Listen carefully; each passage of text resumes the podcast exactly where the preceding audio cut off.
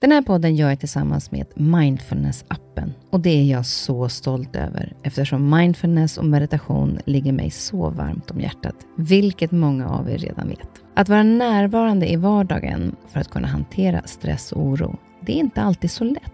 Då kan man ha mindfulness-appen nära till hands för att hjälpa dig när du behöver. För mig kan det vara så till exempel när det gäller sömnen, att vissa dagar då har jag riktigt svårt att komma till ro. Framför allt när det är mycket med jobbet. Då brukar jag använda mindfulness-appen och avsluta dagen med en avslappningsövning för att sänka stressnivån. Det gör det så mycket lättare för mig att somna sen. Oavsett om du kämpar med sömnlöshet, stress eller bara behöver en stund för dig själv så har Mindfulness-appen verktygen för att hjälpa dig att slappna av och sova bättre. Appen är utformad för att passa in i din livsstil med korta övningar som passar även de hektiska schemana. Som lyssnare till Nyfiken på så får ni 40% rabatt på prenumerationen av Mindfulness-appen. Länk till erbjudandet ja, det hittar ni i poddens Instagram, kaspersen nyfikenpa. Eller så går ni in på themindfulnessapp.com kristin. Välkomna till min podd Nyfiken på. Här får jag chansen att möta människor som jag är nyfiken på utifrån deras historia, kunskap och erfarenheter. Människor som jag inspireras av och förhoppningsvis kan vi med det inspirera er. Tack för att du är med och lyssnar. För veckans gäst är december den jobbigaste månaden på året. Malin Sävstam åkte för 16 år sedan med sin familj till Kaulak. Det var Malin, hennes man Mats och deras tre barn Axel, Harald och Elsa. När de kom tillbaka till Sverige var det bara hon och äldsta sonen Axel som återvände. Tsunamin tog större delen av hennes familj ifrån henne. Axel och Malin överlevde med svåra fysiska skador som krävde vård när de kom hem. Men framför allt var det inombords som Malin gick sönder och där ärren blev som djupast. Idag jobbar Malin som yoga och meditationsinstruktör och har flera yogaretreats både i Sverige och på Mallorca. Malin är en överlevare som vet att det går att komma vidare. Det går att hitta ett liv igen, även om det inte blir det liv hon såg fram emot med sin familj. Men det går och hon har hittat ett värde i det livet hon lever idag, även om sorgen aldrig försvinner.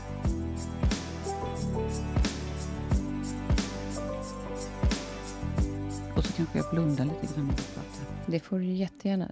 Du får vara precis hur du vill. Mm. Det är bara vi här. Så.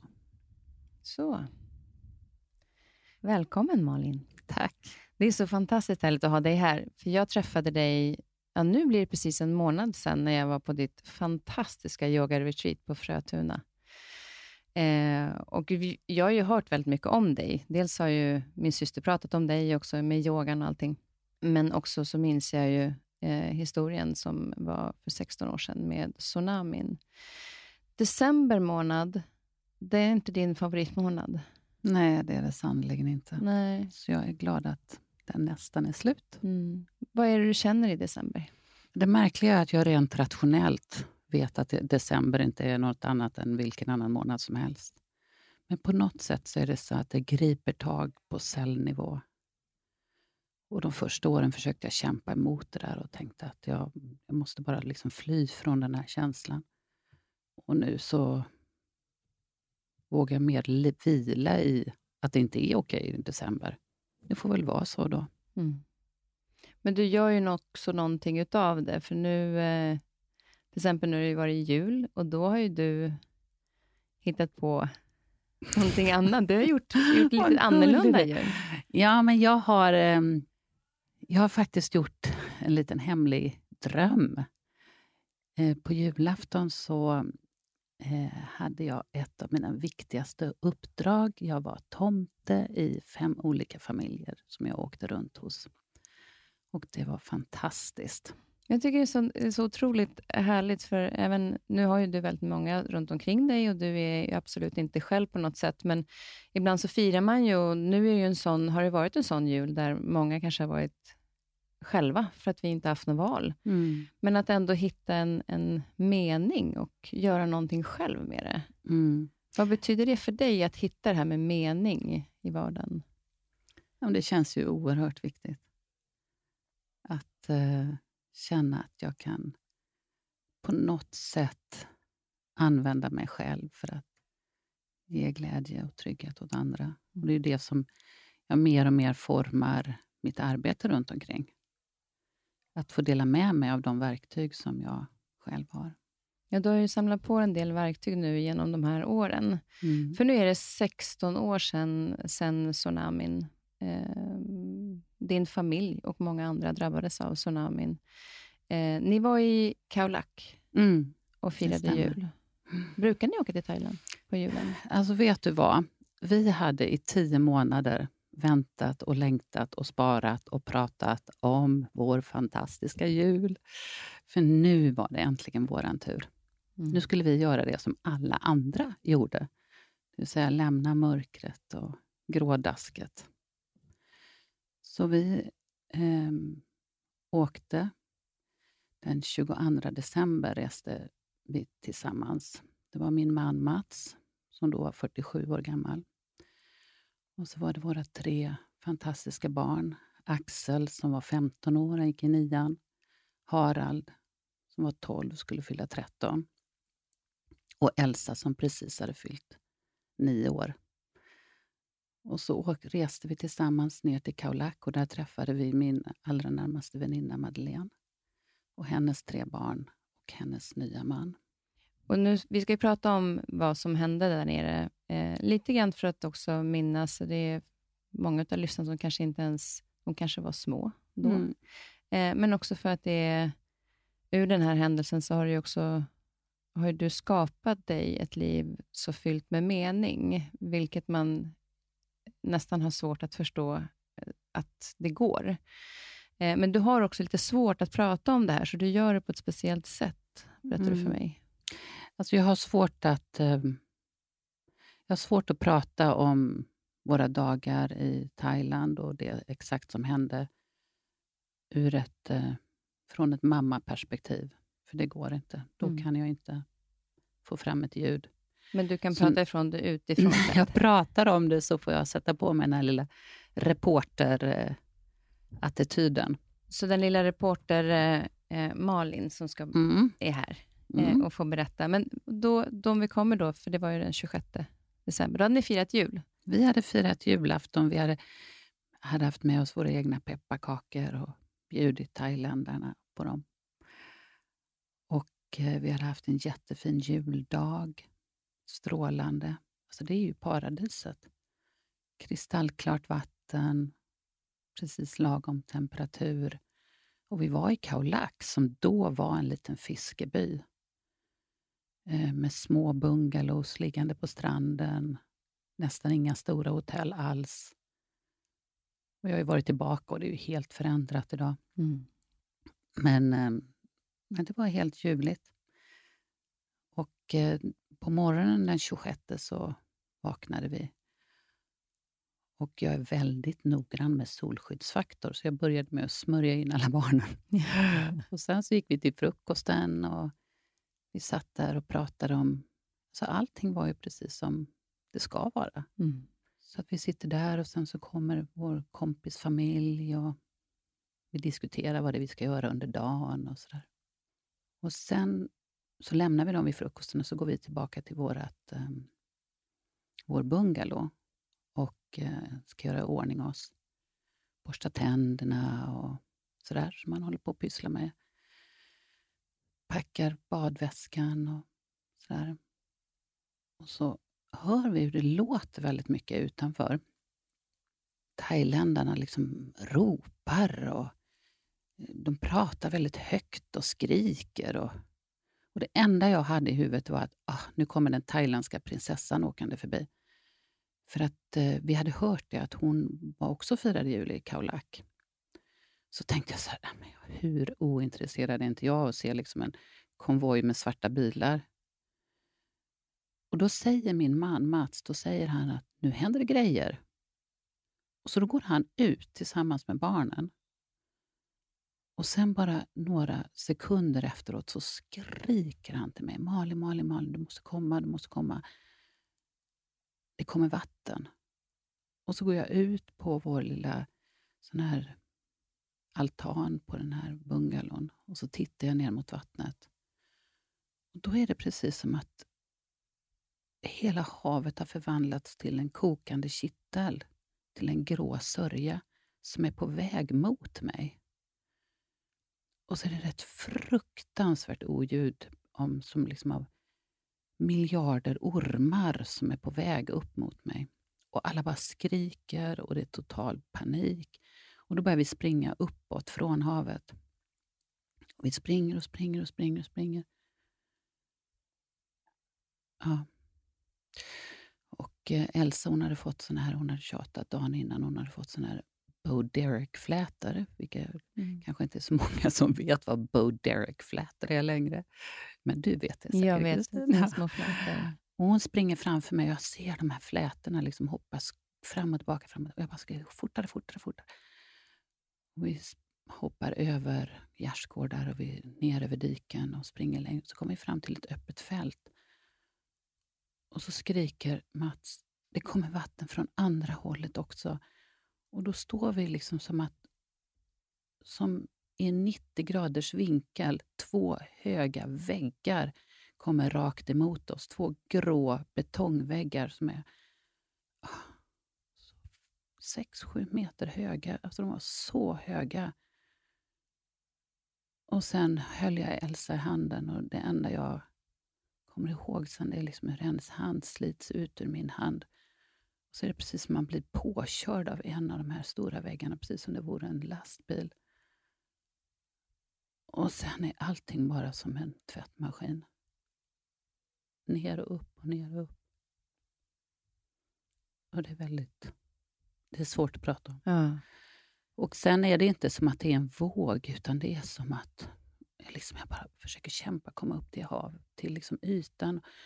Då är det precis som man är mitt ute på havet. Det är liksom ingen våg. Det finns ingenting mer än hav runt omkring mig.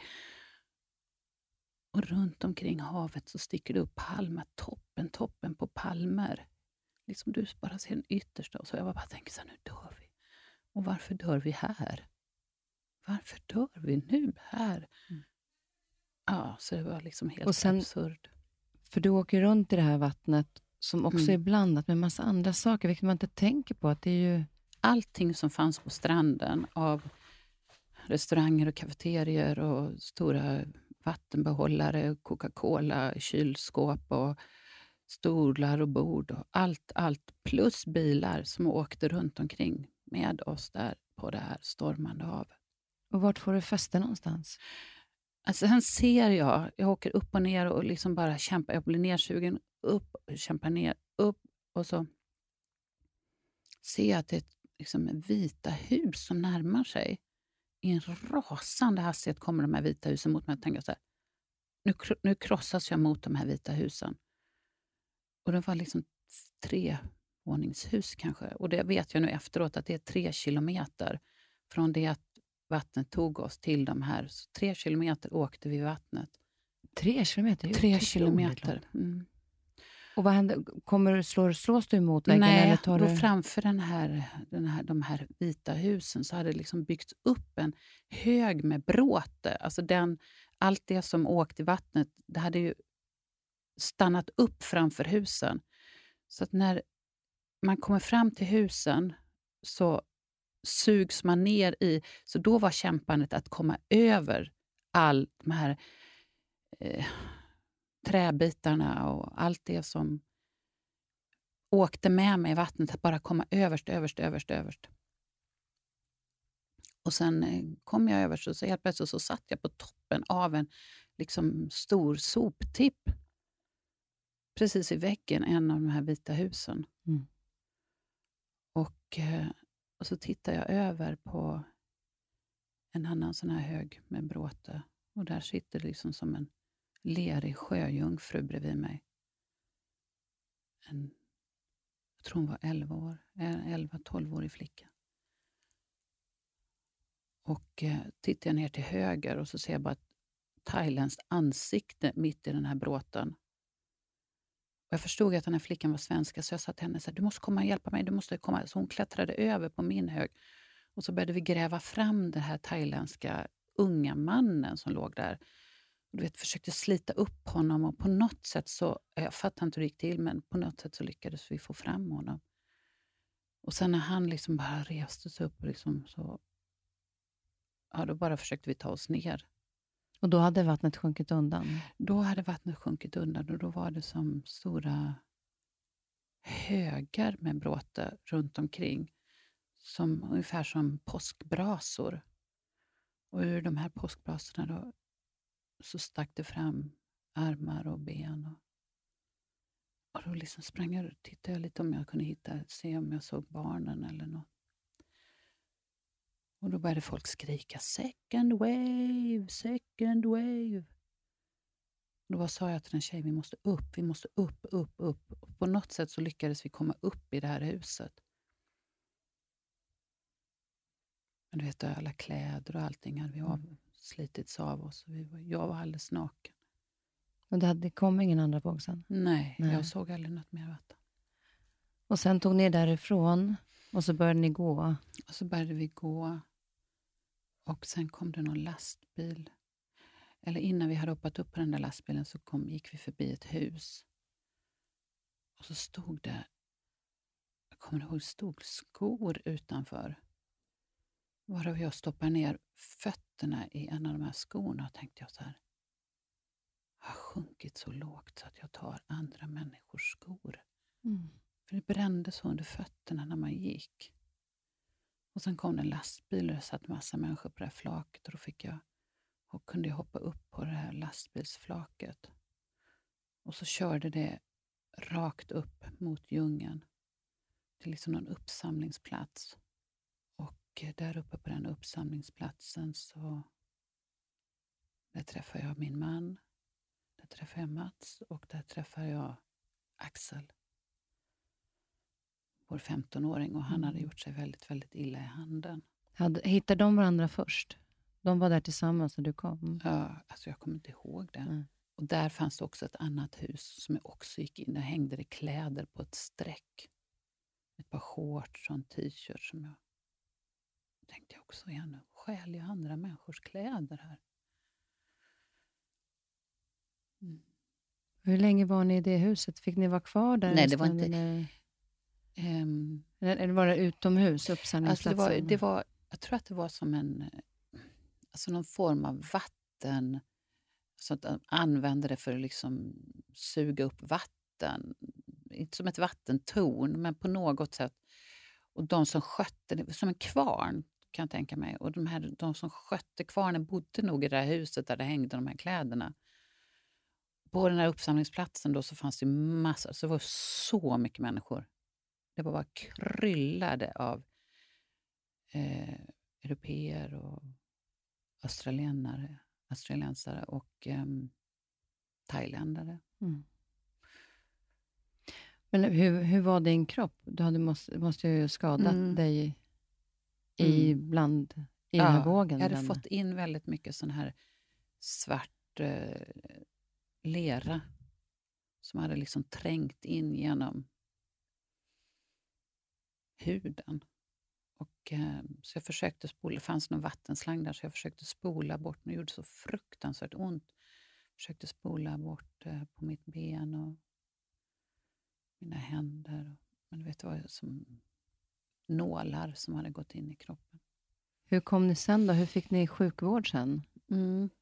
Då finns det en liten stad som heter Tacuapa som ligger eh, strax norr om Kaulak. Och när det, bör, när det hade blivit mörkt, jag sprang runt hela dagen där, för då kunde jag fortfarande gå, det kunde jag inte sen efter några dagar. Jag så sprang runt där och bara letade efter barnen och letade efter Madeleine och hennes barn. Så att vi träffade eh, min väninnas äldsta son träffade vi också vid det här upp. Så att vi höll ihop, vi fyra. Sen fick vi åka någon sån här tuk-tuk-transport till det här Tacuapa och där var det ett sjukhus. Det var total kaos. Mm. Total kaos. Och det var väl kanske inte det största sjukhuset som kunde ta hand om sådana här skador? Nej. Och där, alltså där låg vi på golvet då. På stengolvet och sen ja, hade vi ju två förfärliga dygn där. Helt Men fick ni, fick ni vara tillsammans så att ni fick ligga nära varandra eller försökte de flytta runt? Första natten var vi... Alltså det fanns ju ingen personal att tala om. Mm. Personalen var ju, alltså de var ju fullt upptagna.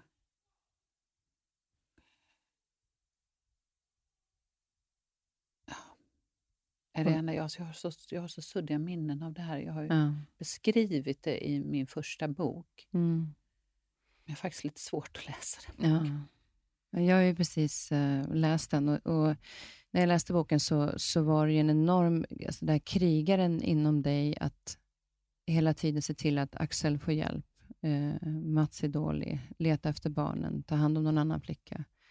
Och eh, frustrationen i att man inte får hjälp eller att man får försöka, liksom, nu ska han dit, mm. till det rummet. Nej, vi ska hålla ihop. Mm. Att du verkade ha en, en enorm kraft i allting ändå. Mm. Det är någon urkraft som sätter in. För där hittade vi också min väninnas yngsta barn, lilla Anna, som då var sju år gammal. Vi hittade henne på sjukhuset. Mats gjorde det. När vi precis hade kommit in. Så då var det ju vi fem då som höll ihop. Eh, ganska snart så försvann Mats, för att han var så dålig. Han hade fått in så mycket lungorna så att han bara försvann. Och jag förstod inte var han försvann. Jag trodde hela tiden att han var ute för att leta efter barnen. Men eh, jag tror att han hade fått en säng att sova i. För han hade fått in lera i lungorna? Mm. Mm. Mm. Men när ni väl kom därifrån så tog de er till eh, piketsen? Därifrån två dagar senare så var det en massa svenskar som var där också, men svenskarna försvann. Så till slut så var det inga svenskar kvar och vi var fortfarande kvar. Och sen fick vi hjälp att ta oss ner till flygplatsen med hjälp av en ambulans. Och då körs vi till en militär, eh, av, till en militär del av den här flygplatsen för det var liksom inga vanliga passagerare utan det var bara sönderslagna människor. Och då så är det också väldigt mycket sjukvårdspersonal där som talar om för mig att Mats är alldeles för ehm, sjuk. Han är för dålig för att kunna flyga. Utan han var tvungen att stanna på sjukhus där. Och Då säger jag till den här personen att man då måste stanna här, jag och min son också. Vi måste vara kvar. Och Då tittar Mats på mig så bestämt och säger du måste åka till Bangkok för att eh, ordna med Axels hand. För Axel hade förlorat stora delar av överdelen på sin hand. Mm, så den var djupt, den var väldigt svårt skadad. Och min man han var världens, världens snällaste men när han sa någonting, när han var bestämd, då gjorde man som han sa. Mm. Och nu då var han väldigt bestämd att vi skulle fortsätta åka till Bangkok. Så då fick han en liten, liten lapp där på något, namnet på det här sjukhuset och telefonnummer av någon av den här sjukvårdspersonalen. Där han var kvar då? Mm. Han fördes dit. Och vi åkte någon militärtransport ut till det här flygplanet. Hur, hur kände, förutom den smärtan som såklart var mentala smärtan, men hur var i kroppen, den fysiska delen i dig? Hade du börjat känna eller var det Nej. fortfarande så? Nej, jag var bara total chock. Mm. Det som hände var att helt plötsligt så, på, när vi sitter där och väntar, så är det precis som Jesus kommer fram. Då kommer min väninnas eh, före detta man fram till oss. Han har rest över hela jordklotet, tagit sig dit och letat upp oss. Jag var bara helt chockad att se honom. Jag var helt chockad och han frågade sig, vill du ha kex? Kex? Mm. Har du mat? Som, alltså vi hade ju... Det vi hade varit i en krigszon. Mm. Och, nej. och han hjälpte er också med kontakten då med Sverige? Eller? Han hjälpte oss med kontakten med Sverige. Han hjälpte oss att ordna det här sjukhuset. Det som var helt absurt när vi kom till, till eh, flygplatsen på Phuket var att där gick det omkring privat, alltså representanter från privatsjukhus och värvade de här sönder, spillrorna som låg där för att vi skulle ta oss till olika sjukhus. Så att, eh, att Madeleines man Danne var där och sa så här, du, lyssna inte på dem, prata inte med dem. Jag vet precis vart vi ska åka. Alltså det var bara så skönt att bara få överlämna sig. Att inte behöva vara den här varghonan för att skydda den här flocken. Och det var också väldigt skönt, för då tog han hand om sina två barn. Mm. Han blev liksom chefen. Mm. Det var väldigt, väldigt skönt. Men ni hade också sagt att, eh, att ni inte ville åka ut innan ni hade hittat Mm. barnen. Mm. Men någonstans så... Att, att i det här att inte vilja lämna för man inte har hittat sina barn till att man måste för att Mm. ett barn behöver hjälp och du också. Att inte... Mm. Alltså det var, att åka till Bangkok var ju en sak, men sen att lämna Thailand, det hade jag bestämt. Det skulle jag absolut inte göra innan jag hade fått besked. Eh, Var barnen var någonstans. Men det var inte jag, utan det var svenska räddningsverket som till slut de bestämde ju att vi var tvungna att åka hem, lämna Mm. Bangkok en vecka senare. Och hur ont det än gör så kanske det är ändå det är någon annan som tar det beslutet. Ja, det var inte mitt beslut. Och, Mm. eh, alltså, ja, men jag kunde, då kunde jag inte ens gå. Då satt jag i rullstol av de skador som jag hade fått.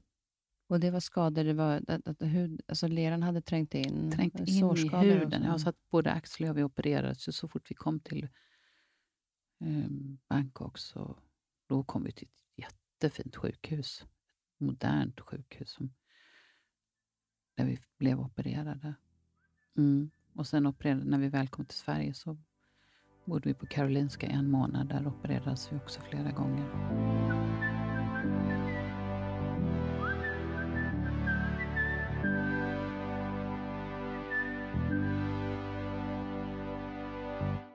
Då, om, om vi kommer då till den här resan hem sen. Mm. Eh, minns du någonting av flygresan? Nej, mer än Nej. att jag satt med dropp hela tiden.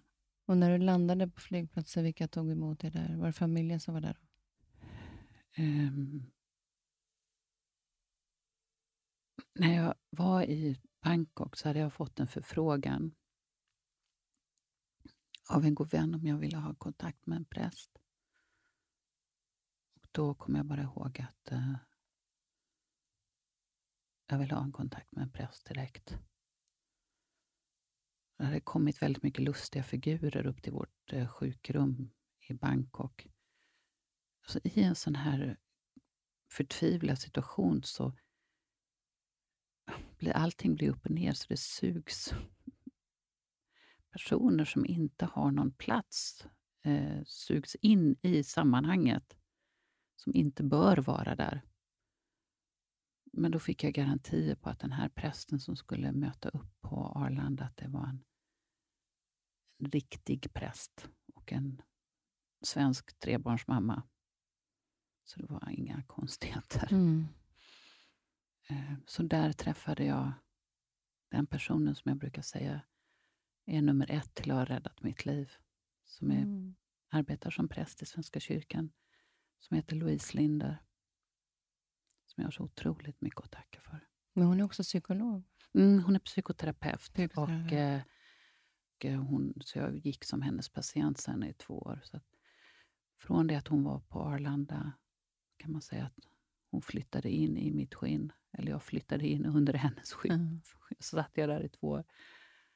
Hängde mig fast i hennes kors som hon bar runt halsen. För redan på Arlanda så fick ni ett rum. Eh, på Arlanda så tog hon hade ordnat så att vi fick direkt åka till ett kapell där. Och där fick vi träffa min syster och hennes man.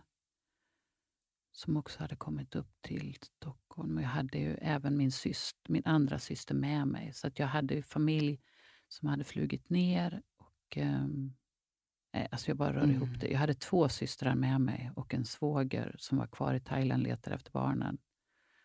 Och en väldigt nära vän som var kvar och eh, min dåvarande chef. Mm. Och sen, när, eh, sen så fick ni åka ambulans till, eh, till sjukhuset. Och där vill de ju först lägga in på Astrid Lindgrens barnsjukhus, men det sa du tvär Mm. till. Och det ordnade Louise då så att vi fick vara tillsammans på... Mm. Alltså jag kunde inte vara liksom där det fanns andra barn. Nej. För det hade de, den campen hade jag redan tagit i Bangkok, då de ville flytta oss till en barnavdelning för att Axel var 15 år. Och, ja. Men, Nej, men det var sån röra med allting. Ja. Och sen opererades ni flera gånger där. Mm. Att, att, när fick du reda på att Mats inte hade klarat sig? När vi var kvar i Bangkok. Då fick du ett samtal? Eller? Mm, nej, Du ringde? då kom eh, eh, en av Mats och mina allra närmaste vänner som heter Göran och min dåvarande chef, min nuvarande man, ska jag säga, Mm. Ulf. De kom in på vårt eh, sjukrum. Och då skulle de egentligen ha flugit, flugit ner för att leta efter barnen. Så de kom in den 30 december och eh, meddelade att Mats eh, hade... Eh, de hade sövt ner honom och sen så hade han dött i en blodförgiftning. Och det var på grund av att han, hans lungor var så fyllda Mm. med... Mm, med sörja. Ja. Och med det beskedet, att åka hem och ha förlorat sin och veta att sin man inte lever längre Mm. och inte veta vart barnen är. Mm. När, när du då kommer, nu var ju ni på sjukhus ett tag, men sen kommer ju det här med att man ska ta sig hem Mm. till huset. Då hade var Louise, hon ordnade så att vi fick åka hem och öva. Så flera gånger från Karolinska under januari månad så åkte vi hem till vårt hus och övade, öppnade dörren och tände ljuset. Och tog en kopp te. Och sen, så vi var ju fortfarande inskrivna på sjukhuset. Vi hade små övningsturer. Mm. Att, att då vara i det här att inte veta vad ens barn är, eh, om de har klarat sig eller inte, och samtidigt ta hand om sin äldsta son. Eh, hur Jag mådde- kan inte säga att jag tog hand om min äldsta son. Nej, det är det Jag var helt oförmögen att vara mamma överhuvudtaget. och hur, Vilket jag skäms över. Men är det, är det just den här att, att inte klara det, men att han är där. Mm. Hur var den, alltså att, att man har, jag har en son här, men du, det, det går inte ens att... Alltså man klarar inte ens av att ta hand om... Alltså det här är en väldigt mörk sida som jag eh, skäms över och som jag kan gråta över när jag pratar om. Just i det ögonblicket så var det ett straff att Axel hade överlevt. För om Axel också hade gått bort så hade jag kunnat ta livet av mig. Men nu fanns ju inte den, det alternativet och det var Louise väldigt, väldigt tydlig med att banka in i huvudet på mig hela tiden. Att det finns inte, det går inte. Men så stor var min förtvivlan, alltså min, min sorg. Vågskålen med sorg och förtvivlan var så mycket större än den vågskålen med kärlek. Mm. Det är ju också så att sorg är en fruktansvärt egoistisk känsla. Det är verkligen me, me, me, me. Mm. Mm. Och um, sorg och bitterhet går ju väldigt hand i hand. Mm. Och det är ju ingen av oss som vill vara bitter. Hur hade Axel det? Hur, hur, hur hanterade han den här första tiden? Ja, du får bjuda in honom en dag Ja, men jag tänkte, ni kanske har pratat om det just där att... Jo, men att så min bild av att han var... Jag tror att han... Han, eh, han vågade inte ens känna efter. mm. Utan det var foten i kläm, inga problem. Eh, han kämpade för att vara liksom en... Att hålla vattnet ovanför huvudet och vara en, en härlig 15-åring. Mm. Mm. Men det jag gjorde mot honom, det är, alltså är oförlåtligt. För jag, jag övergav ju honom. Men du kom tillbaka och ni, ni har ju haft en, en tid tillsammans där ni har fått prata mycket kring det som har Mm. hänt. Men det märkliga är att vi kan inte riktigt fortfarande prata om... Eh, vi kan inte prata om det som har varit, skulle jag vilja säga. Vi kan inte sitta i en soffa och sörja tillsammans, för att då, då eh, trycker vi ner varandra alldeles för mycket. Så det går inte. Mm. Eh, han har sina ventiler och jag har mina ventiler att hantera det. Vad vi kan göra det är att vi kan prata nu. Mm. Förhoppningar och livet. Mm. Och, Men... Um, det som var fint i boken också var ju, tyckte jag just det här hur en 15-åring, när han började gå i skolan, mm. att han tyckte att det var skönt att komma till skolan, Mm. för det var liksom som vanligt då på något sätt. mm, Att det betydde mycket för honom. jättemycket. Han fick ut väldigt stöd liksom från, både från skolan och från sina kompisar. Och, Mm. Och hur var det för dig då? Var det skönt att du fick liksom avlastning i det när han var i skolan och visste Mm. att han, han hade det Mm. bra där? Mm. Kunde du vila då lite i dig? mm, han, han var väldigt tydlig med det, med att han ville inte missa några skoldagar. Det var ju Mm. liksom det enda som fortfarande var precis som det brukade vara. Och Sen ska man komma ihåg också att han var ju sin, liksom, på väg in i värsta puberteten. Så jag menar, det är... Idag tittar jag på honom och bara förundras hur han har kunnat bli så fantastisk som han är. så att det, är- ja, men det, är, det är människans enorma kraft. Ja, den är ju, och det är verkligen din historia en, en fantastiskt bevis på. Vi ska komma in på det lite närmare. Men hur lång tid tog det innan du fick reda på vad som hade hänt barnen? När hittades de, Mm. Harald och Elsa? Eh, vi skulle ha gravsättning för Mats i början på juli. Det var ett halvår senare. Ja. Mm. Och då fick, ehm, då fick jag besked att eh, Elsa var identifierad. Så då gjorde, genomförde vi en både begravning och Mats gravsättning samtidigt. Och sen ytterligare ett halvår senare, precis före de skulle stänga det här identifieringsarbetet, så fick vi besked av att Harald också var identifierad. Mm. Vad betyder det att, att du fick dem identifierade? Ja, jag fick, jag fick de här fruktansvärda beskeden som jag hade hoppats att... eh, att jag var så övertygad om att det inte kunde vara så illa. Alltså som mamma så kan man ju inte ens föreställa sig att det ska hända, utan jag var ju helt övertygad om att de hade slagit sig i huvudet och att de var omhändertagna av en thailändsk familj och att de snart skulle de ringa. Och, Och det spelar ingen roll hur många månader, alltså även om det var tre, fyra månader och fortfarande inte hört någonting, så tänker man fortfarande att de... Mm. Jag kommer ihåg, jag,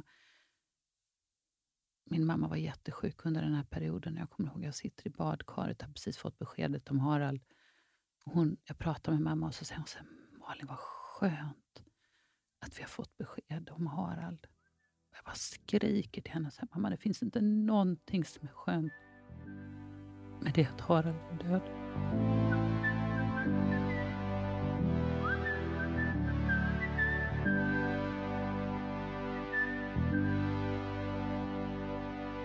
Vidare sen så har ju Louise följt dig på den här vägen. Mm. Mm. Vad, är det, vad är det du skulle säga är det viktigaste för att komma tillbaka som, ju, som du har fick med dig under så här, att, det- så här, några verktyg att hålla sig fast vid? Mm. För jag tycker att det var så, på ett sätt så var det så tydligt när du i boken beskriver hur du satte dig och blundade väldigt ofta, så att du skulle liksom krypa in i dig Mm. när saker blev för jobbiga. Som en papegoja. Precis. eh, när började den här papegojan att... När, när liksom släppte du taget kring den här papegojan? Eller är det Mm. någonting som du ibland kan tycka är skönt att gå in i fortfarande? Nej, det gör jag inte längre. Nej. Alltså när vi säger papegoja så betyder det som en fågelbur. I alla fall när jag var barn så Mm. la man en filt ovanför fågelburen och så blev fågeln tyst. Mm. Nej, Vad fick Det dig att, att, eh, att komma ur det?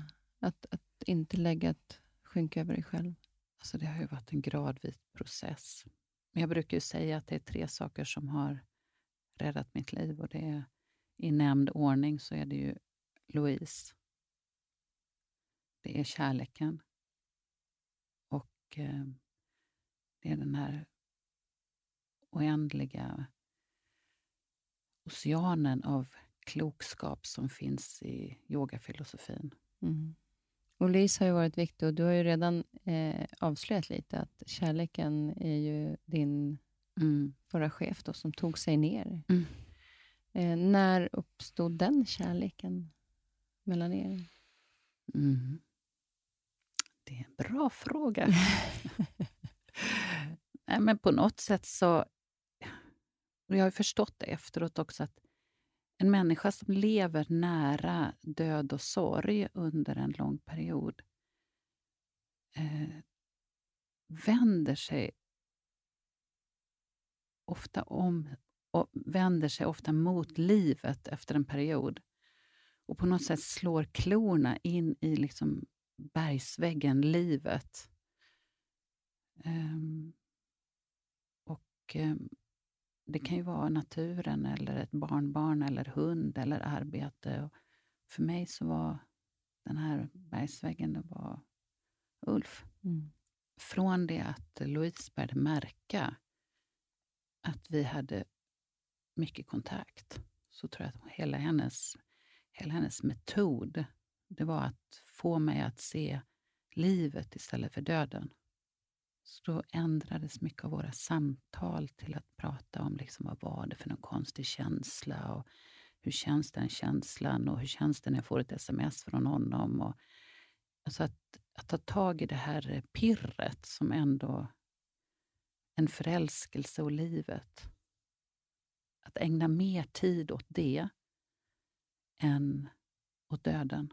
Mm. Jag tänker så här ofta att, eh, att tricket med livet liksom att vara mer glad och tacksam för det man har, än vara förtvivlad och ledsen för det man inte har eller det man har förlorat. Ja, för det är ju någonting som man inte heller kan påverka. Man ska ju absolut sörja, såklart, mm. för det är en del av processen, men det är ingenting som man kan förändra. Och Det betyder inte att jag inte sörjer. Jag erkänner det som har hänt. Jag accepterar eller erkänner att det är fakta. Men det påverkar inte min framtid. Alltså när, det, när man står vid livets stora liksom, skiften i livet så har man två alternativ. Jag kände det så tydligt. Antingen så kunde jag ta livet av mig. Det var ju liksom ett reellt alternativ. Eller så kunde jag gå framåt, framåt i livet. Och Då bestämde jag mig ganska snabbt för att om jag ska fortsätta leva så ska det här bli ett bra liv. Det ska inte bli ett liv... Det ska inte bli en enda lång väntan på det som ändå kommer så småningom. Mm. Det vill säga döden. Utan jag måste, jag måste leva livet medan jag har det. Den här korta, korta, korta stunden som är livet. För det är ju ändå bara liksom en, som ett andetag. Mm. Det är så kort. Jag måste göra det bästa av det och det betyder inte att jag sopar saker och ting under mattan. Så att eh, min sorg och Mats och Elsa och Harald och Madeleine och hennes barn är ju liksom med mig hela tiden, så levande. Men eh, det som jag fysiskt kan förnimma runt omkring och glädjen och kärleken till det här livet som jag själv befinner mig i, att det måste vara det som tar överhanden. Mm. Och också att insikten om att jag kan inte finna lycka och stabilitet och trygghet. Jag kan inte hitta det utanför mig själv. Utan allt det måste jag hitta inuti mig själv. Jag kan inte jaga eh, lycka någonstans utanför min egen kropp, utan det är bara inne i min egen kropp som jag kan hitta det. Mm. Det, var, och det är så fint att du säger det, för det var Björn Nattiko. Mm. Eh, var ju här eh, veckan innan dig. Mm. Och han pratade ju också jättemycket från att, att skapa lyckan inom sig och inte förvänta att andra ska göra dig lycklig. Mm. Utan det viktiga är ju att hitta den egna lyckan och egentligen liksom hitta sin mening mm. med vad i livet. Och innan vi kommer in på meningen med livet så så tänkte jag på vad det betytt för dig att Ulf var med och att han kom ner och att han har sett nu när ni lever ihop, mm. att han har sett den här resan. Vad betyder det för dig? Jag vet inte hur mycket det betyder i vår vardag idag, men jag tror att det i det stora perspektivet mellan oss två så betyder det enormt mycket. Och Jag hade förmånen att få jobba med Rädda Barnen under ett par år efter ett sånt här, men då berättade jag för mina kollegor på Rädda Barnen om den här märkliga förälskelsen. Att, och då sa de att det är... De har också varit med om det i, eh, när det har varit folk som åker på sån här katastrofresor, som jobbar med Röda Korset till exempel, och som är på Haiti och gräver i, eh, efter jordbävningar. Att det uppstår någonting mellan människor i den här i katastrofen. Att man ser man ser liksom livets innersta kärna på något vis i den här krisen. Tror du att man kommer närmare sina känslor också? Att, du så, du, att man är så mycket upp i sorge, mm. så att du är så känslosam, så de spröna är ganska mm. öppna. Ja, det är ju, man är ju bara som ett enda stort öppet sår. Man är ju helt hudlös. Mm. mm. Och där har ju då eh, Ulf varit med och är fortfarande eh, mm. med dig i livet. Och vi pratade om lite grann det här just det här med att hitta meningen. Mm. Vad har du gjort för att hitta mening i livet? Man kan ju man kan säga, vad är meningen med livet? Eller så hittar man en mening i livet. Mm. Hur ser du på det? Alltså jag tänker att um, om du hade frågat mig för 16 år sedan så hade jag haft ett jättesnabbt svar på den där frågan. För då hade jag sagt meningen med livet det är mina barn.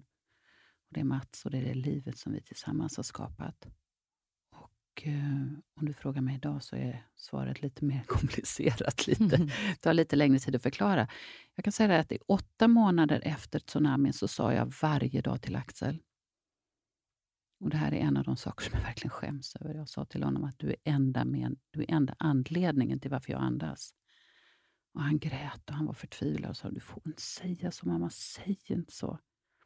Men för mig så var det verkligen så jag kände. Mm. Och eh, Efter åtta månader så sitter vi i vår sommarstuga i Bohuslän och jag säger samma sak. Det bara råkade vara så att min syster sitter också i det här eh, köket och lyssnar. Och jag ser hur hon bara vänder sig om när jag säger till Axel, du är enda... För han reser sig upp, han ska gå ut till sina kompisar och jag säger, var försiktig, kom nu ihåg att du är enda anledningen till varför jag andas. Och han bara tittar på mig och säger bara, alltså, kom igen, lägg ner. Och han reser sig upp, smäller igen dörren och går därifrån. Och min syster vänder sig om och bara frågar, vad var det för? Alltså vad sa du? Nej, men jag sa det som är, det som är sanningen. Jag sa att Axel måste vara försiktig, för att händer honom någonting så kommer jag sluta andas. Då säger min syster, hon bara skakar på huvudet och himlar med ögonen. Och säger, hon säger, är du dum på riktigt? Alltså förstår inte du vad det är du gör när du säger så? Nej. Han har precis förlorat sin far och sina två syskon. Och nu lägger du dig som en våt wettextrasa rakt över honom och så väser du in i hans öron. Bär mig! Mm. Bär mig! Ge mig mening! Ge mig lycka!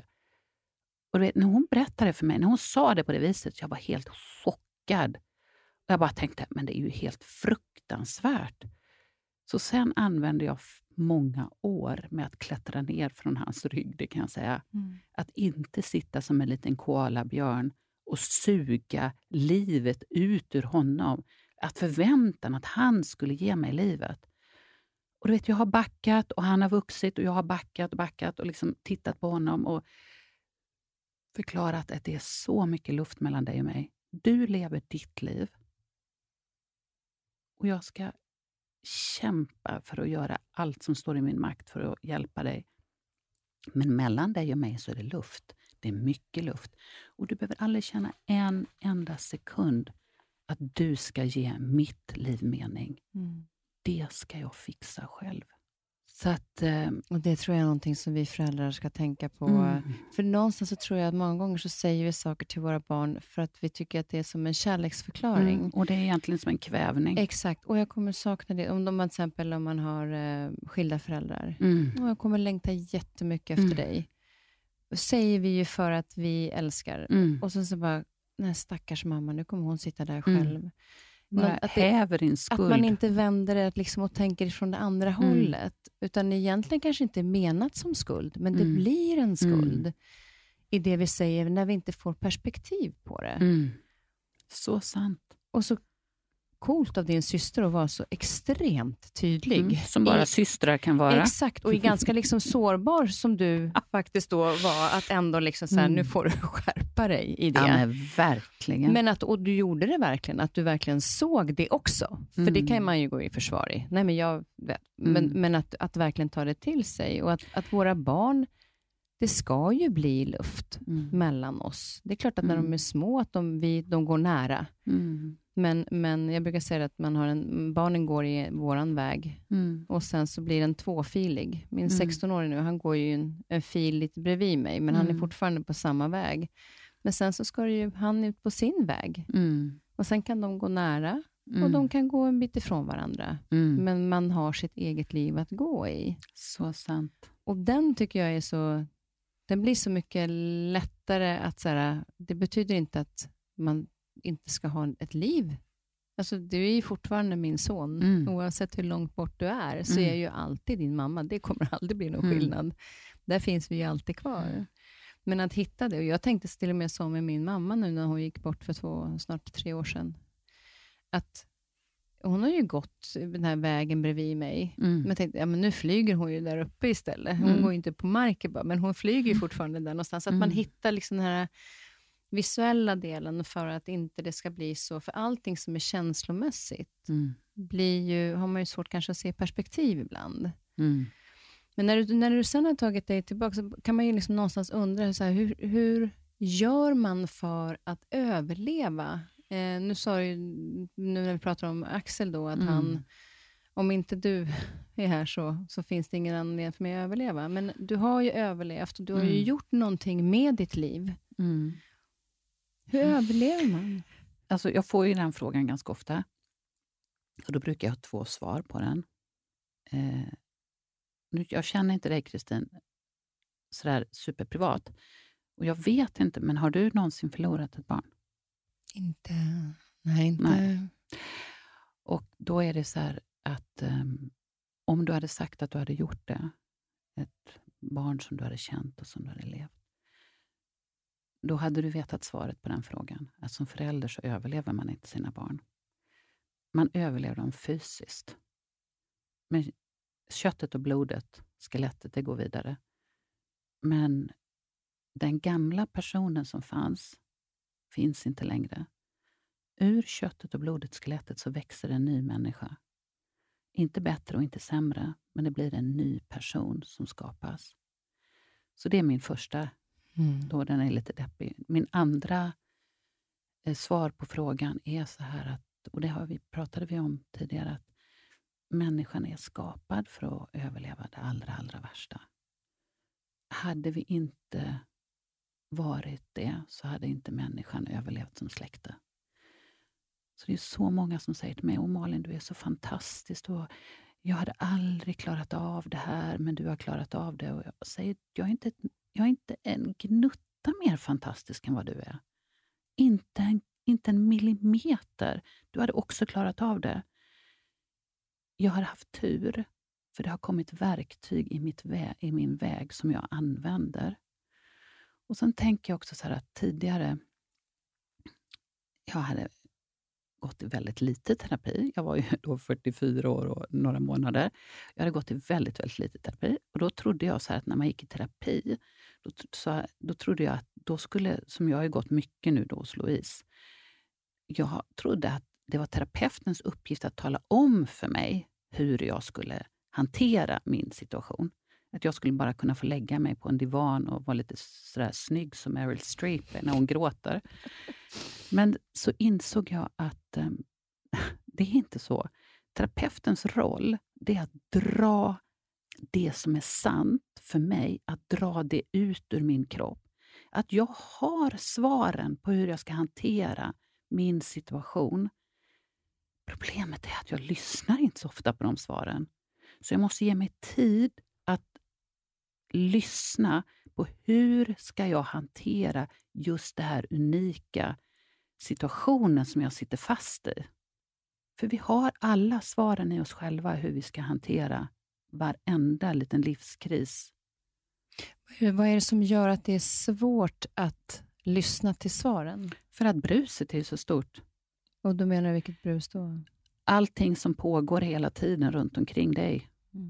Aldrig någonsin har väl bruset varit så stort. Jag menar tidigare, våra föräldrar hade ju eh, sina vänner och sina föräldrar och möjligtvis lite tv-apparater och radioapparater och en och annan film. Men vi har ju ett brus i vår handflata som bara pumpar in hur vi ska bete oss och hur vi ska känna och hur lyckade alla andra är. Vi ger ju oss aldrig tid att verkligen lyssna på oss själva. Mm. För det som är rätt för dig, det är inte säkert att det är alls den vägen jag ska ta när jag står inför stupet. För kan, och just det här med, med vänner, eller de är ju fantastiska att ha, men Mm. ibland så har vi ju en förmåga att vi går in och ska liksom med, med, vänlig, alltså med hjärta egentligen, så gör vi ju det att vi vill hjälpa, så man kommer säger, men gör så här, eller är det här Mm. rätt för dig? Och då utgår vi från oss själva och från våra egna rädslor. Och det är inte alls säkert att det är svaret och den vägen som du ska ta. Mm. Att, tack, jag hör vad du säger, Mm. jag ska reflektera över det. Mm. Och sen så kan man reflektera vad Mm. känner jag och vad känner de? Mm. För det är ju någonstans, jag, jag har haft med en eh, tjej som heter Anna Tibelius Bodin som forskar med hjärnan. Mm. Och Hon sa just det att när man reflekterar, det är då man lär sig. Mm. Och tittar man på då de svaren som du får och du reflekterar över skillnaden om du lyssnar till svaren, så är det ju då vi lär oss om det gör skillnad eller Mm. inte. Exakt. Så reflektionen är ju väldigt intressant i det. Mm. Och reflektionen behöver ju inte vara det att jag sätter mig ner och funderar så här, hur ska jag göra, hur ska jag göra? Utan bara det att du sätter dig ner och skapar stillhet i nuet, så kommer det till dig. Och Det är inte så att det kanske kommer till dig som en scen, att du ser allting, men att du skapar ett inre lugn, vilket gör att, att du hanterar situationen på ett annat sätt. Du hanterar dina relationer på ett annat sätt. Och vikten av att, att kunna reflektera över saker och också gå in i sig själv. Och där vet jag att du hittade ju yogan. Hur snart efter det här som hände började med yoga? Ehm, det gjorde jag efter mm, åtta, nio månader. var det en väninna till mig som sa att hon frågade så här, undrar om inte yoga kan vara någonting för dig? Jag bara tittade på henne med trött blick. Liksom, jag må vara sönderslagen, men jag är liksom ingen kruska klituggande flummare för det. Men det var så jag såg på folk som yogade. Alltså, nu måste ni förstå att det här är ju 16 år sedan. Ja, att, men jag tror just det att det är så många som man har ju vissa så här, ja men om och så sitter man där och Ah. så, eh, innan man kanske förstår vad det handlar om. ja. Men du gav den en chans. Jag gav den chans och jag kan säga att eh, alltså jag begrep ingenting. Jag bara upplevde att det här var bland det jobbigaste jag någonsin hade hållit på med. Och det var ju den fysiska yogan som jag prövade. Mm. Och ehm, ganska snart, det här, jag hade inte prövat så många gånger för jag kände att det hände någonting som var helt nytt för mig. Eh, och det som hände, det hände inte på utsidan, utan det hände på insidan. Den här känslan av att gå runt omkring och vara som en svinto, svintokudde på insidan, att den försvann, att jag blev mjuk Mm. inuti. Så jag var mjuk i bröstet. Kom in i yogasalen som en stort ilsket svinto och gick ut därifrån mer som en snäll person. Det var ju en fantastisk upplevelse. Men, men var det lätt att komma dit? För någonstans så är det ju, eh, nu har jag yogat en del, men jag kämpar ju fortfarande med alltså, tankarna. Mm. Nu har jag ju en hyperaktivitet som eh, heter duga, så att det, för mig är det svårt att sitta still och liksom vila i Mm. andning och, så, och behöver kanske mer än, än många andra just med tanke på. Mm. Men jag tänker på de tankarna som du bar på, Mm. eh, och så sitter man helt stilla. Mm. Alltså, så här, i, I meditation till exempel, eller i yogan. Att, Och att det, så gjorde jag ju ingenting. Alltså meditation, alltså stillasittande meditation, det är den svåraste formen. Mm. Den fysiska yogan är det absolut lättaste. Eh, att, att stilla sinnet eftersom det är så komplicerat. Så dels är det ju rörelserna och så ska man ju hålla ordning på den här andningen samtidigt. Och Det är så komplicerat så jag kan ju inte eh, tänka på någonting annat. Utan jag måste vara fullständigt närvarande, för annars kommer jag ramla ihop på, som en hög på golvet. Så att i början är det ett utmärkt sätt eh, att röra sig, eller att meditera. Och det säger man också att det är meditation i rörelse. Mm. När man har hållit på och eh, yogat en del, då tappar man den här fördelen som jag upplever, allting är då personligt relaterat, då tappar man den fördelen med rörelserna vad gäller att hålla mina tankar i nuet. Och för då visste jag precis vad som skulle hända. Jag kunde svischa bort med mina tankar. Eh, och eh, Då kom ju andningsträningen in som ett, ett nytt här verktyg som är fantastiskt. Mm.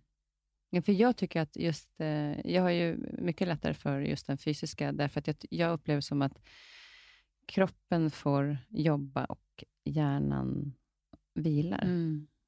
Mm. Och Det tycker jag, det är som du säger, det är en form av rörlig meditation. Mm. Eh, men att, att kliva över till andningen sen, mm. för att komma in i den här meditationen. Mm. Och andningen är ju livsviktig. Alltså vi har ju en andning för att vi ska kunna... Andas vi inte så lever vi ju inte. Absolut. Och att vi ändå kan ha så svårt för den. Alltså så att hitta det. Mm. Vi hinner inte riktigt med vår andning. Många av oss andas ju till vardags andas ju för högt. Mm. Vilket resulterar i spända axlar. Och... Ja, Nattiko sa ju det, eller Björn då, när han var med i förra avsnittet, att han knäpper alltid upp. Han sa, gör inte så svårt, knäpp upp brallorna. Bara, låt, låt magen vara mm. mjuk. Mm. Stor mage. Stor mage, låt bara magen vara mjuk och så mm. andas. Men att vi kanske då i alla fall tänker till att vi andas mm. och vad det, att det betyder mm. i, i den. Hur, vad, vad, skulle du mer säga att, att det här med liksom att du nu, för nu gör du inte bara yogan för dig själv, mm. utan du har ju dina retreats eh, mm. som var helt fantastiskt. Verkligen. Och vi pratade om självmedvetenhet mm. eh, den helgen. Mm. Vad, vad betyder, Självmedkänsla. Medkänsla. Vad betyder det för dig att, att få göra det här med andra? Alltså det är helt underbart. Det är helt, det är helt, dels så eh, gillar jag att eh, göra de här sakerna i grupp, för att det känns som det blir en kraft i gruppen. Så jag älskar att åka själv på retreat, så jag går mycket på yogaklasser och andningsklasser och går på meditation där vi sitter flera stycken tillsammans. Eh, och Sen tycker jag att det är det ger mig mening att få dela med mig av de här verktygen som är så starka. Och Det är ju någon form av närvaroträning. Allt det här som vi pratar om nu, du pratade om den fysiska yogan, du pratade om andningsträningen och den stillasittande meditationen. Det är närvaroträning. Och det är den som, när jag väl kliver upp från de här tre liksom mer formella delarna när jag kliver upp och ska ut i livet. Ha den här fullständiga närvaron i så mycket som möjligt. Och Det är någonstans det som, som... För nu har det ju varit ett, ett tufft år för många. Eh, och att ändå vara i nuet på något sätt mm. och veta att framöver så kommer det ju ske förändringar. Mm. Men att att hitta, vi pratar ju om mening med livet, att hitta en mening i varje dag och en mm. mening i nuet. Eh, ja, att se det. Du vet att de har ju, forskarna har visat nu att 50% av vår vakna tid, minst 50% vissa forskare säger till och med 80% men minst 50% så är, befinner vi oss någon annanstans. Det vill säga att jag planerar min framtid eller så ältar jag någonting som någon oförrätt som har varit eller att något hemskt har hänt mig. Eh, och det är bara i den här nuet, i den fullständiga närvaron av nuet, som jag, det är ju det enda som jag kan vara helt tvärsäker på att det, det existerar. Att det är, och att göra det med hull och hår, när du sitter här nu och tittar mig in i ögonen, att du inte samtidigt sitter och planerar din lunch utan att du verkligen är här med mig. Eller när du läser läxorna med barnen, att du verkligen är där och läser läxorna med barnen och inte funderar på PM som du ska leverera imorgon till din chef. Och det är en konst? Eh, det, krä, det har, kräver träning. Ja, och jag tänker just det du pratade om det bruset. Mm. Det är så lättillgängligt där utanför. Och det, det har jag någonstans, eh, precis det har jag tränat ganska mycket på under hösten. Mm. För jag, hade, har haft turen då att, att eh, och också jobbat för det, ska jag säga, men, men att eh, eftersom då eh, alla jobb försvann under ett halvår, och så bestämde jag för att jag inte ska vara så sårbar i att någonting sker, att jag mm. inte kan liksom ha min egen ekonomi och så vidare. Eh, men också, jag vill inte köra slut på mig själv. Eh, och så blev det väldigt mycket jobb, men då, då hade jag en sån här taktik att jag planerade, liksom, tittade på att veckan, ja, men så här ser den ut. Bra, då vet jag det. Mm. Och då släppte jag de andra dagarna, förutom den som är idag. Och kan helt klart säga att jag upplever att jag har sparat så mycket energi i det. Mm. Alltså jag tycker att jag borde vara superslut nu, men jag är fortfarande, alltså lite trött i ögat kanske, men jag är fortfarande full av energi. Att en sån tanke grej kan göra så stor skillnad, mm. än att man har tusen tankar om vad som händer framåt och det som var då, varför fasiken gjorde vi inte så här för? Att vara inte på alla ställen samtidigt. Mm. Var inte överallt. Och Det är ju någonstans att yogan är ju en bra hjälp i det, att nå dit, men att hitta de verktygen i att vara i nuet. Vad skulle du säga har varit dina viktigaste verktyg under de här åren för att hitta den meningen i nuet som du har? Ja, men då är det jag upprepar med en fånig envishet. Att det är de här verktygen. För att jag märker, om, om jag bara gör... Jag tänker så att allting som vi eh, gör i livet kräver öv, träning. Och eh, om jag bestämmer mig för att jag ska vara en bitter människa, då måste jag öva bitterhet. Om jag bestämmer mig för att jag ska känna glädje, då måste jag faktiskt öva på glädje. Och då är det så att i min, det som jag övar på formellt, det är ju att vara närvarande och hitta glädjen i varenda stund. Och det på något sätt, jag kan, inte, jag kan inte förklara det, men på något sätt så känns det som att jag blir uppfylld av någonting som är mycket, mycket större än jag själv.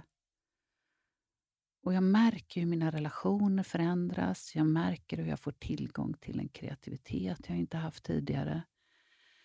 Eh, jag märker att jag oroar mig så mycket mindre.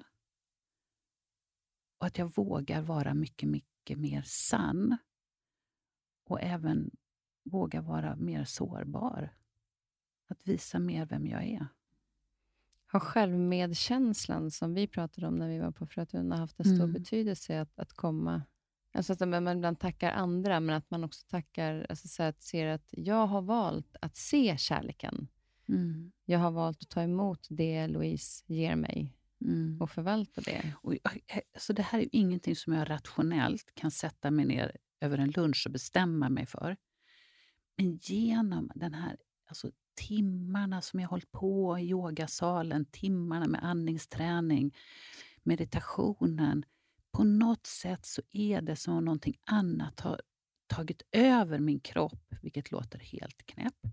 Jag kan säga det, och du är yngre än vad jag är, men Carola, hela Sveriges lilla Carola, när hon vann Melodifestivalen, hon var ju inte gammal, då var ju lite, 16, ja, och jag var några år äldre. Och hon tittade in i svenska folket där. Åh, har Gud i mitt hjärta. Och jag bara tänkte så här, men himmel och pannkaka. Jag har tänkt så himla mycket på Carola under årens lopp. När hon liksom så där öppet och bara hjärtligt beskrev den här känslan. Och jag så många gånger i mitt vuxenliv tänkt så här, jag vill också vara lite grann som Carola som har den här härliga, jag vill också att Gud ska flyga in i mitt hjärta. Men nu kan jag säga, alltså från tid till annan, så kan jag känna att jag också har Carola-känslan. Att jag har fått den i mig. Och jag har ingen aning hur.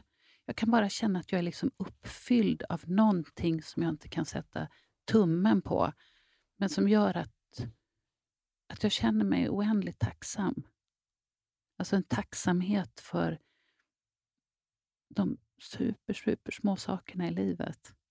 Och eh, tacksamhet för det som livet har burit fram till mig. Även om det många gånger har varit fruktansvärt. Så ändå en, en känsla av, av liv. Mm. Och, och, Vad skulle du vilja säga till dem? För jag vet att det är många som sitter hemma och liksom, dels har de inte kunnat gå ut, de kanske är riskgrupp Mm. och det är oro och det är, man har förlorat någon nära i de här tiderna som har varit, eller det, man kan ha förlorat sina företag. Mm. Ekonomi. Alltså det har ju varit en, en prövotid. Eh, nu går vi in i det nya året. Vad skulle du vilja säga till dem som kämpar på det sättet och kanske inte riktigt har hittat det fokuset på att Mm. vara i nuet och att det blir, att det blir bättre? Att det finns liksom... Att, att, att hitta den Mm. Känslan, att inte gå in i bitterhet eller bara liksom fastna i Mm. det här, utan att hitta det som kan göra att ditt liv får mening. Mm. Mm. Practice. exakt. Tyvärr. Alltså, för mig, jag är en väldigt trög människa. Eh, jag hade aldrig suttit med den här eh, ändå trygga lyckokänslan i bröstet som jag ändå kan säga att jag har om jag inte hade hållit på med min practice. Och idag så finns det ju så fina hjälpmedel. Som till exempel? Ja, men det finns ju i varenda liten telefon så finns det en app som är en meditationsapp som vi kan ta fram. Eller det finns meditationskurser. Man kan kontakta mig så kan Mm, vi meditera precis. tillsammans. Jag är inne på i flera meditationskurs. veckor. Och det är där någonstans, för att, att, att ibland kan man ju säga så här att ja, men alltså, det låter jobbigt med practice, men om man tänker istället att, att vad häftigt att få göra det för att jag själv kommer ge mig någonting som kommer att få mig att må Mm. ännu bättre. Det kommer bara ske om man gör det utan att förvänta sig någonting. Mm. Om man gör det utan att sätta ett litet mål. Utan man får se det ungefär som att det här, det här är som en stund. Vet, när jag, många gånger när jag har meditationskurser så säger folk att ah, men det svåra är att hitta den där stunden. Och när jag har bokat en tid för min, med min, om jag någon gång kostar på med massage, jag är en ganska snål människa, men då, någon gång då och då har jag gjort det. Då går jag omkring och njuter hela dagen innan. Sen tänker jag så här, eftermiddag klockan tre, då ska jag bara få lägga mig där. Och bara, Åh, så skönt att få den här beröringen. Och det är så jag tänker att man måste tänka med sin practice också. Åh, nu ska jag få tio minuter med mig själv. Ingen ska störa mig, jag ska bara vara själv. Eller 20 minuter, eller 30 eller 40 eller hur lång tid jag kan unna mig. För det här handlar om en liten present jag ger till mig själv. När jag smyger iväg och ingen kan nå mig. Ja, och att det, att det är en gåva till en själv. Mm. Och nu är det många som sitter hemma som har mycket, Mm. kanske mycket tid hemma. Eh, och där kan man faktiskt ta de här Mm. tio minuterna, Mm. att ge sig själv det. Och Det som är så lurt med det här, som jag också känner då i min Carola-feeling, som jag eh, kallar det för, det är att jag helt plötsligt, vi pratar om ensamhet, så känner jag mig inte ensam längre. För ju mer människor jag träffar, Kristin, då känner jag så här. Min historia och det jag har varit med om, det är helt unikt för mig. Det är bara Malins historia. Och det som Kristin har varit med om, det är Kristins historia. Det är ingen av oss andra som kan vara med om det. Men det som du och jag känner djupt i våra hjärtan och våra bröst under tillfällen i livet, när kanske inte livet är så snällt mot oss, det är exakt likadant. Mm. Och samma sak när vi blir förälskade. Den känslan som du och jag har när våra hjärtan börjar flyga och vi knappt kan andas för vi är inte i samma rum som den här killen. Det är också samma. Mm. Och då menar jag att vi är olika. Vi ser olika ut. Vi har olika föräldrar, kommer från olika bakgrunder, röstar på olika partier. Men vi är helt identiska inuti. Och det gör att jag inte längre känner mig ensam. Och den är fin, för det är nog många som kan göra det Mm. eh, under den här Så jag tiden. menar, all oro som jag har runt corona och framtiden och hur ska det gå? Och våg- ska man ta vaccinet? Ska man inte ta vaccinet? Och bla, bla, bla. Alla de där funderingarna har ju du också. Har ju alla runt omkring oss. Så vi är inte ensamma. Nej, vi är inte ensamma. Och det är ändå liksom ljuset. Vi måste se ljuset och det goda. Ja, och som du har varit inne på tidigare också, att inte fokusera på det som har varit, utan fokusera på det som är nu. Även om man kan tänka framåt, mm. att det mm. blir, men ljuset kommer inte komma där fram om inte jag förhåller mig Nej. till det idag. Och vara tacksam för de fina sakerna som jag fått vara med om i livet. Mm. Och um, vara glad och tacksam. Mm. Jag eh, har ofta eh, liksom, kommer från ett ganska sekulariserat hem. Men vi gick ändå i kyrkan på julafton och långfredagen och så vidare. Men då när jag, alltså i mina kontakter med kyrkan så har jag, då, där pratar man mycket om tacksamhet. Och jag har så många gånger suttit och tänkt liksom, tacksamhet. Jag menar, vad är det för något? Men i, i min värld nu så kan jag känna en sån enorm beröring av tacksamhet. Så att varenda, gång, varenda kväll jag går och lägger mig så försöker jag hitta tre saker som har hänt under det sista dygnet. Som är såna här härliga små glimtar av lyckopip i magen. Det kan vara att jag står på ettans buss och så sitter en ett och ett halvt-åring i en liten vagn bredvid mig och med en stressad mamma. Och så bara blinkar jag lite grann och så får jag en kontakt. Och så får jag sånt där liksom lyckopip i magen. Eller när jag sitter på lunchen och en väninna berättar någonting för mig och öppnar sig och vågar visa sig sårbar för mig. Att jag också kan känna att det här är ju en del, att vi delar det här ögonblicket, vi delar den här smärtan. Också en känsla av tacksamhet. Och det är just de här små sakerna mm. som, eller, som gör stor skillnad. Som gör så stor ja. skillnad. Jag hade, um, det var många år sedan jag såg på Oprah Winfrey, så var, jag tror det var Gwyneth Paltrow som var där, skådespelerskan. Och hon, eh, hon skrev ner fem saker varje kväll. Mm. Uh, så jag började göra det då. Det här är säkert 15-20 år sedan. Och jag jobbade med uh, söndagsöppet då. Och sen så, ett år senare, för jag gjorde det i två år, och sen typ ett halvår, ett år senare, så, eh, jag hade sagt det i en intervju, den grejen, så får jag ett eh, brev från en, eh, en äldre kvinna som hade förlorat sin man. Mm. Och när hon hade förlorat honom, så det enda hon såg var ju allt hon saknade. Mm.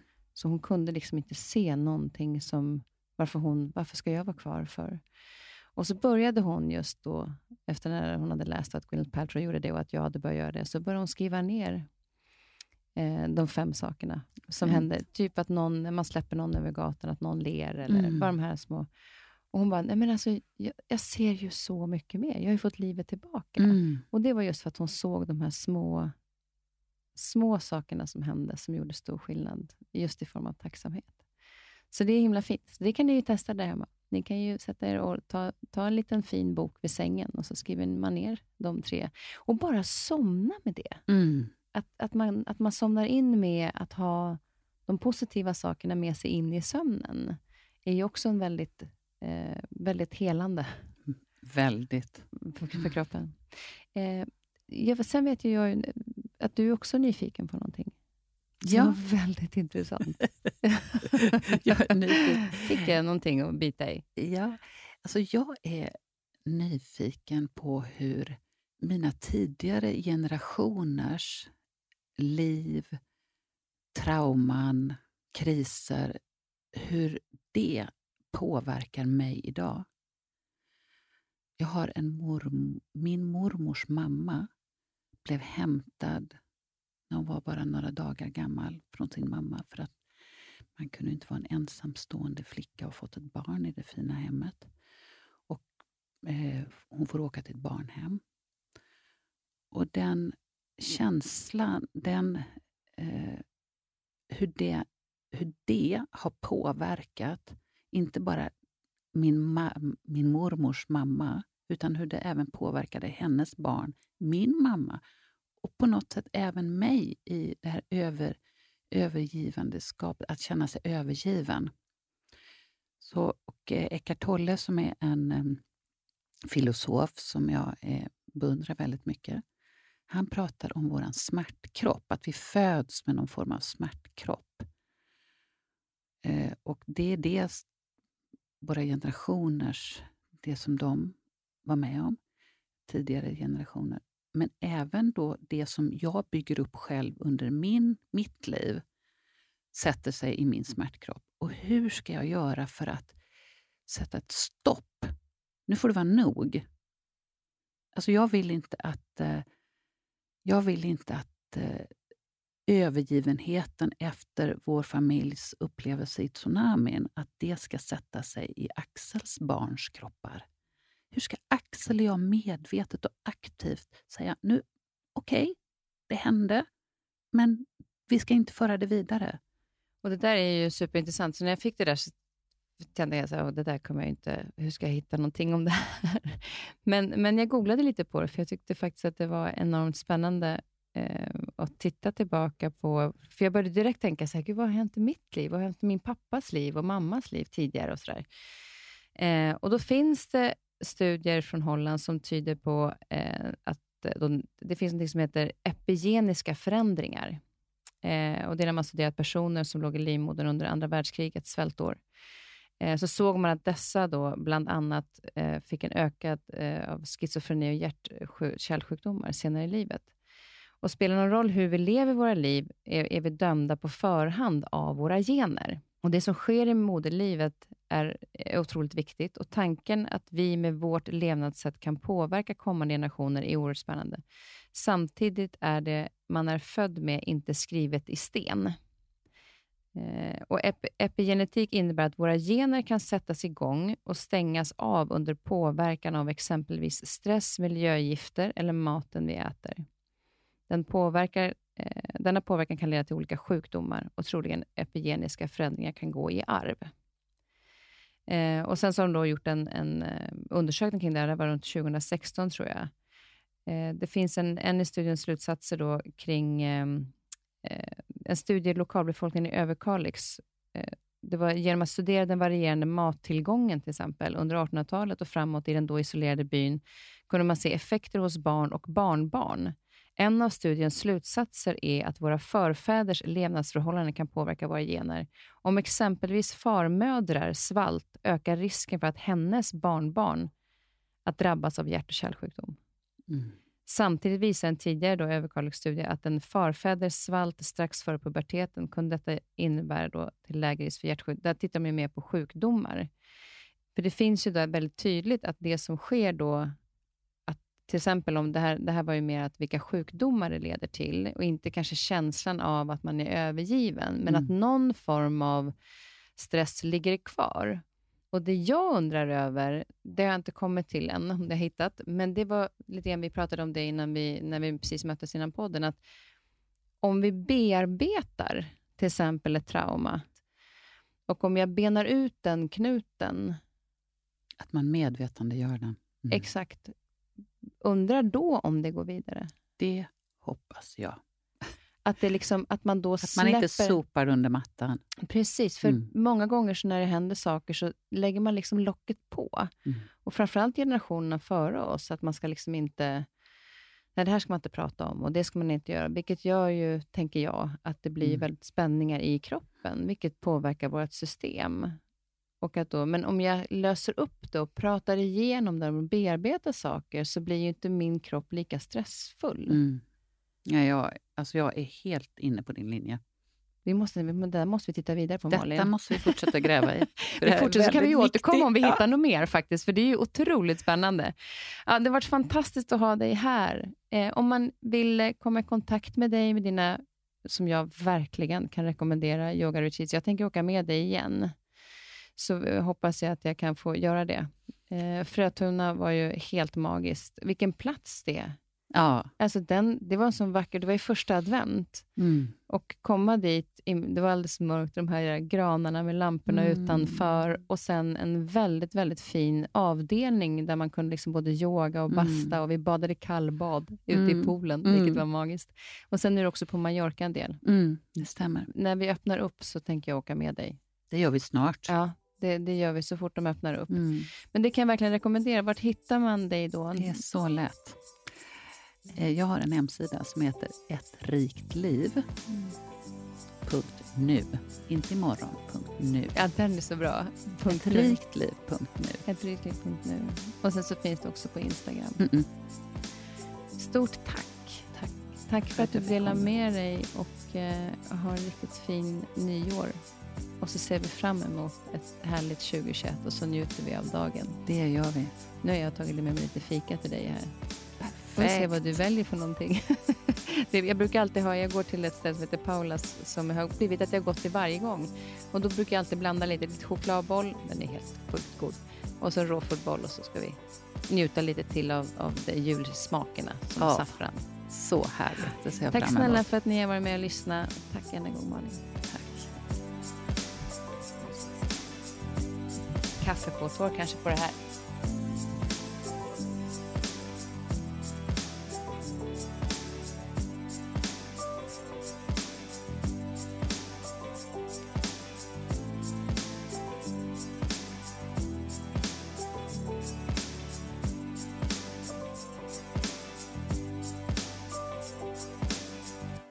Den här podcasten är producerad av Perfect Day Media.